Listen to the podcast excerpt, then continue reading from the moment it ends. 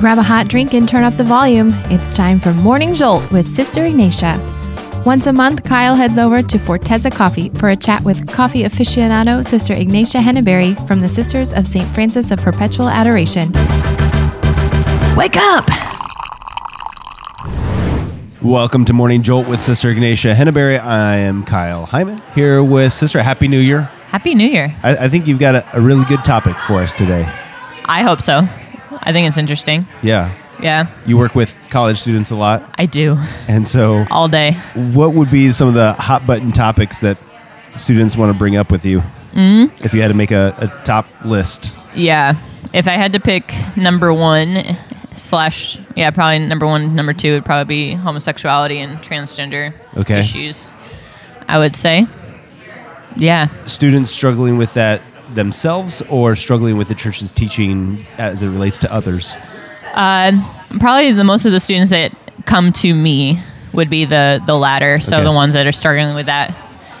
But then I do like meet quite a few students on campus that maybe aren't within the fold of the church, but yet experience same sex attraction or gender dysphoria or anything. Like Sure. there's a lot of that like being experienced on campus. They might just not be in the inner circle of like who's hanging out in campus ministry, but Let's go talk to yeah, let's this. go talk to Right. sister.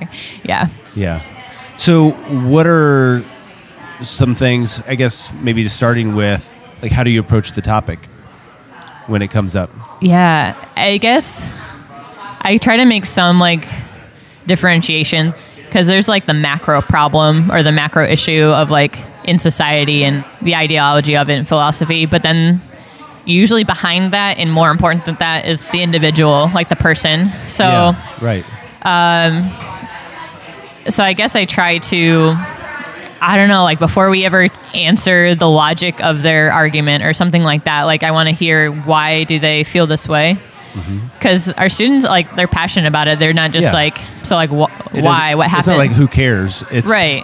Like I care about this person, right. and this so, is how I support him or her. exactly. So even like having students that might struggle with same-sex attraction, or just like fully embrace that lifestyle, like I want to know their life story because yeah, the church doesn't teach like condemnation, Right. and that's a lot of what they've heard and Yeah. what they assume.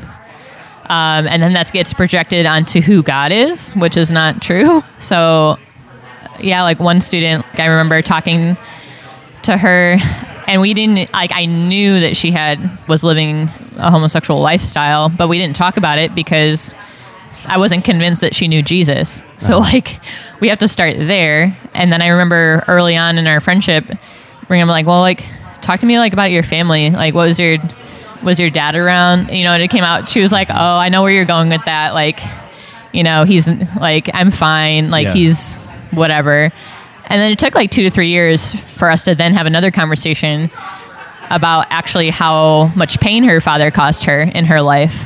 So having a same sex attraction can't be deduced to like one issue in your life. Sure, But sure. yeah, I want to talk about like how have you been hurt as a person? Like Right. what's um, more important and I think precedes Mm-hmm. the rationality of fighting for like same sex attraction or like homosexual marriage or that sort Mm-hmm. of thing. So I guess I'd start there.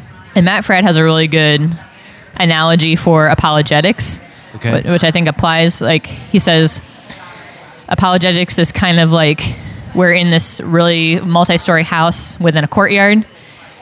The top level is kind of like the Catholic faith. Maybe the Okay. level down below is like Christianity. You're in the house that's like deism.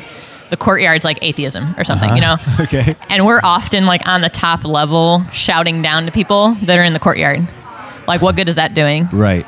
we have to go down in the courtyard, understand them, and then invite them into the house. like Yeah. we have to start there. So I think it's similar for people that like espouse a homosexual lifestyle or ideology that if I'm not convinced that they even know who Jesus is, mm-hmm. like how are they ever going to accept the message of authentic love that the church has to offer? They're not there. Yeah, start at the right place, I guess. There's a couple things I'm thinking about here. One is that I think a lot of times as Catholics and Catholic media, Mm-hmm. I think we're guilty of this is talking about them as you were talking about this kind of generic Mm-hmm. thing and reducing. Actually, I think it's kind of dehumanizing Oh yeah, that we're not talking about a person anymore. We're talking about a group of people that are not like us right. Yeah. versus your students Mm-hmm. and people that might feel like they need to support the because Mm-hmm. of whether it be transgenderism or homosexuality. It's because they care about a person, Exactly. right? Yeah. And so, how can we get back to that as Catholics? Like, Yeah. okay, let's forget about the agenda for a minute and think about the person. Yeah. And I, I love it that you're doing that. Like, Yeah. all right, I'm not here to convert you, to change you. Like, I'm here to love you. Right. You're a person. Yeah. you have struggles. I've got struggles. You've got a past. I've got a past. You know, you've Mm-hmm. been hurt. I've been hurt. Like, that doesn't need to define us as people. Right. We're loved by God, and that's what defines us. Yeah, I, one of my sisters we were talking about this, and she's like, "Yeah, we don't have to like worry about the Catholic Church changing its position on same-sex marriage. Like, it's not going to Yeah. happen. So, Yeah. like, it's not up to me to come up with the best argument. Like, Jesus isn't calling me to do that. Yeah. He's calling me to love, and that's the only thing that changes any heart is love. So, yeah, it's good to be informed, but like, I don't have to get all like angry about it. The other thing about your analogy is, besides the fact that we might be yelling from the top floor into the courtyard, which is not a great way to, to talk to somebody, like- Right. but also I think a lot of times they're hearing us yell at each other, and they're overhearing that mm-hmm. conversation. Mm-hmm. And the conversation that we might have on the third floor of a house, Yeah. I, I mean, the same thing. Like the conversation I might have with my wife is a different one than I would have with my son right. right? There's things that he isn't ready to hear yet, Right. but are true. right. Exactly. And so realizing those different tiers of understanding and readiness Yes. and approaching somebody with the right mindset. Yeah, because I think a lot of the times that they've heard all like what the church says from either people that might be just like angry or yeah, like those people that have talked to them about maybe things that are true but not applying to them. Right. And at least in my experience, it's been like received well. That like, oh, okay, like when they hear that I like, well, I consider homosexual relationships uh, acts or whatever, however you want to talk about it. There's similar things going on there as issues of masturbation and premarital sex. Like, yeah, it's not like it's oh, this is we're going to talk about them over here because Right. that's I have a tendency to do this. If I can't relate to the struggle, Mm-hmm, then I assume that I'm better than them. Or like there's something more wrong about that sin because I don't struggle with that sin. yeah, yeah, Because I can't relate to it. Yeah. Maybe it's, it's part of it. maybe yeah, yeah, that makes sense. I and mean, so, like, oh, what is your problem? Why do you struggle with that sin? I don't struggle with that sin, why is that so hard? Like, yeah, we don't know. but I struggle with different sins. Yeah. Like, not to say that we aren't all on this boat together, Right. like, trying to get somewhere. Yeah, that was another thing of like not to like seek out, I guess, an unhealthy environment necessarily, but like how many of us Catholics have good friends that are struggling with same sex attraction or living a homosexual lifestyle? Like, why aren't we befriending them? Why aren't we seeking them out? Why aren't we asking them Sure. about their life? So I think, um, I think there's a bunch of reasons. One, yeah, we avoid them. Yeah. Two, we drive them away. yes, they don't want to be around us. right. Or they are struggling with that and they are our friends, but they're not going to ever tell us because Right. we're going to chastise them or something like that. Yeah, they're afraid. Yeah. So it all has to do with our behavior, basically. That's, Right. That's why you don't have any friends that are struggling with. Well put. with Yeah. things. Yeah. Yeah. So how do we change that? How do we fix it? Oh, I don't know. I so like thinking of like my students, like yeah, I know this is an issue for them.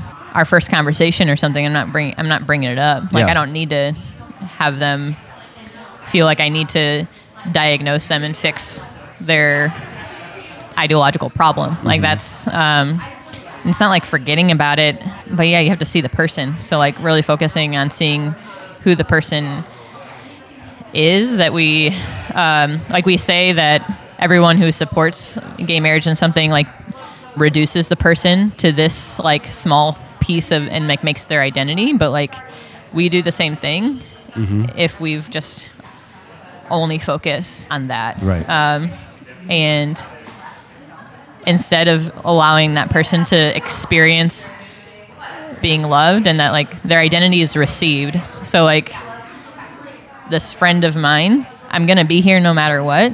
I think of you the same as I ever would. Yeah. I love you. You are who you are. They don't have to create who they are for me, um, because that's like a lot of what the issues surrounded around is that okay, I've established this as my identity, um, either as like transgender or homosexuality. Like I've this is my identity, so I have to fight for that, and you have to affirm that. But mm-hmm. like I'm affirming you wi- without all that. Like I don't, you don't need to prove anything to me. Yeah. So I think that's a big thing that's being lost is identity as something that's received. So yeah, I guess just being an instrument of that to other people. Yeah. Yeah. What kind of a message would you have for somebody listening that is struggling with that, and whether they've ever been public about it Mm. or are just really struggling privately about it? What's your hopes and dreams and message for them? Oh man, yeah. I guess I would just say they're in front of me that, that like, you are loved, and the things that have been hurtful that have been said to you, either by people in the church, that I'm sorry. That we don't choose how we f- feel sometimes. We can't, and that you are suffering. Like I don't know. I think yeah, in a sense, like I have to see that for what it is and affirm that it is a suffering. Yeah, and I would want to understand you in your suffering and you for yeah why you you feel what you feel and what's going on. And then probably the second thing of that I would suspect again the person's not here, but I would suspect the biggest issue in your life is believing in true, authentic, life giving love that's self sacrificial. Like, I would suspect that, yeah, you haven't experienced this in your life. It hasn't been shown to you. Your parents didn't live this out. So now something that might look like love is love for you. Hmm. And that makes sense to me. In the world that we live in, like, that makes sense to me. That's also not your fault that no one showed you what love is so that would be my hope is that like you can understand and live and experience true love as god wanted you to be loved and um, yeah go from there So, yeah it's a lot All right. Well, thank you so much, sister. We are out of time, but how was your? Did you do the cortado? yeah it's my classic Yeah. it's pretty good All right. Thank you so much, sister. thanks kyle see ya wake up